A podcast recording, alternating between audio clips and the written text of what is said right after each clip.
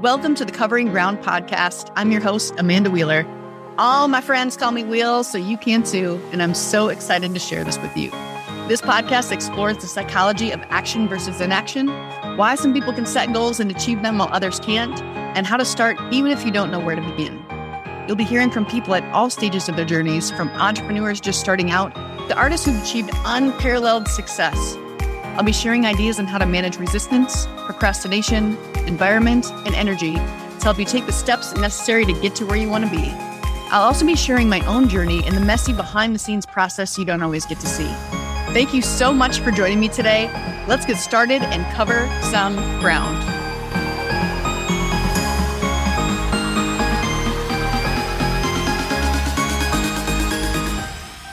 Welcome to The Tread, the show where I give you a little useful nugget of information that will help you gain traction in your business, in your creative endeavor, and in your life. And today I want to talk about a little thing that plagues all of us, whether we want it to or not. And I like to call it new shoe woes. New shoe woe rolls right off the tongue. Or in psychology, it is negative bias. And how I like to think about it is when you get that fresh new pair of shoes, you take them out, you smell them, you put your foot in, they're so cozy and clean, and you wear them outside, and you get one little speck of dirt on that new shoe. And I don't know about you, but it drives me crazy. My fresh kicks just got tainted with a little piece of dirt. And even when I wipe it off, there could be the faintest sign that something was there. And then for a while, until my shoes get really dirty, it's the only thing I can see. So when I look down at these shoes, I just see that little speck of dirt and I notice that imperfection. Other people don't notice it at all. They're like, hey, fresh kicks, what's up? Love those new shoes. How fast can you run in those new shoes? They don't say that to you if you're over like five, but I wish they did because I can run so fast. And that's how we tend to be with literally everything in life. It's called negative bias. And it's our tendency to not only register negative stimuli more readily, but to also dwell on those things. It's also called positive negative asymmetry, where we can have so many great things happening, but one negative thing is going on, and we feel the weight of that way more than all the positive things. And it can be like that because negative emotions usually involve more thinking, more processing, more rumination, and we tend to spend more time on the negative things than the positive. Where positive feels great in the moment and negative we can carry with us for extended periods of time. So they feel really heavy in our lives. And I was thinking about these things because I am the fitness director at Mark Fisher Fitness, which is a crazy unicorn dildo gym in New York City. And over the past couple weeks, I had to do end of year reviews for our staff we do peer reviews across the board and they also review me. And not only do we do like a rating of 1 to 10, but we ask questions like what is something this person crushes? What is something that is maybe in their periphery that they're not noticing or opportunities for growth? And then just general overall comments. And our team is incredible. Our coaches respect each other. We really feel like this cohesive unit. So people will give honest feedback and our team scored higher than they ever have before. Like we are a solid team.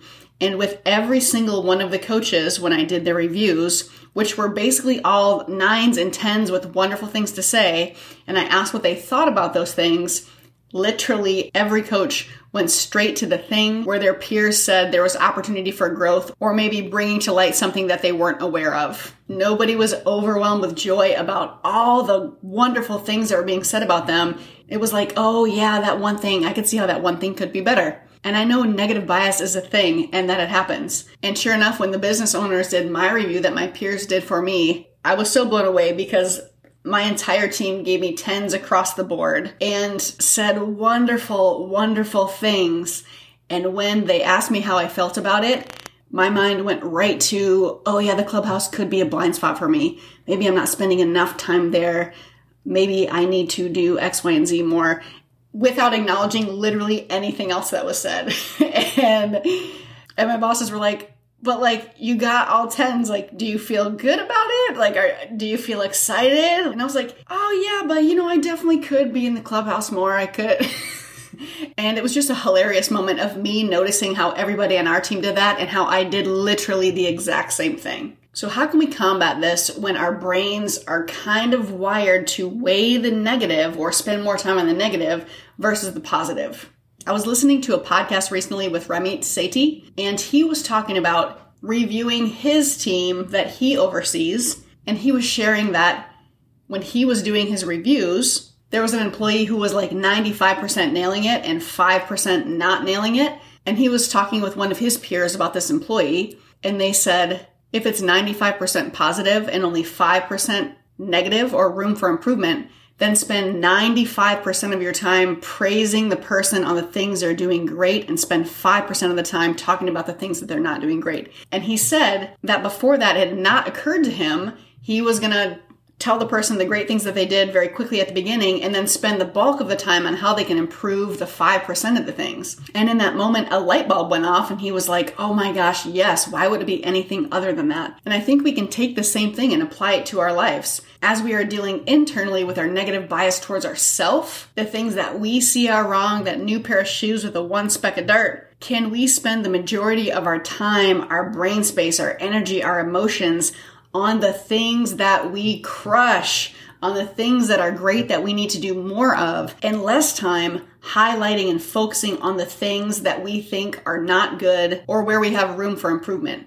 Now, that doesn't mean we shouldn't focus on the things that we need to improve. We absolutely should. But if you're someone who looks internally and beats yourself up over the smallest things, when 99% of the time or 99% of the things that you're taking action on you are crushing, can you praise that? Can you put energy and effort into those things? Acknowledge the other thing, but don't spend the majority of your time there. Cut yourself some slack. I promise you, your mindset will shift. You'll start to feel excited about your work and the value that you bring. Don't have that new shoe woe. Let that speck of dirt go. Nobody else is going to notice it, and you still have those fresh new kicks. If you found value in this, or if you think a friend could benefit from listening to this, please share it with them. If you've enjoyed this at all and you want to give it a five star rating or leave a review on iTunes, that would be so meaningful to me. Remember, negative bias is real, but are you giving it appropriate weight for all the awesome things you are doing in your life? Recognize and call out the good stuff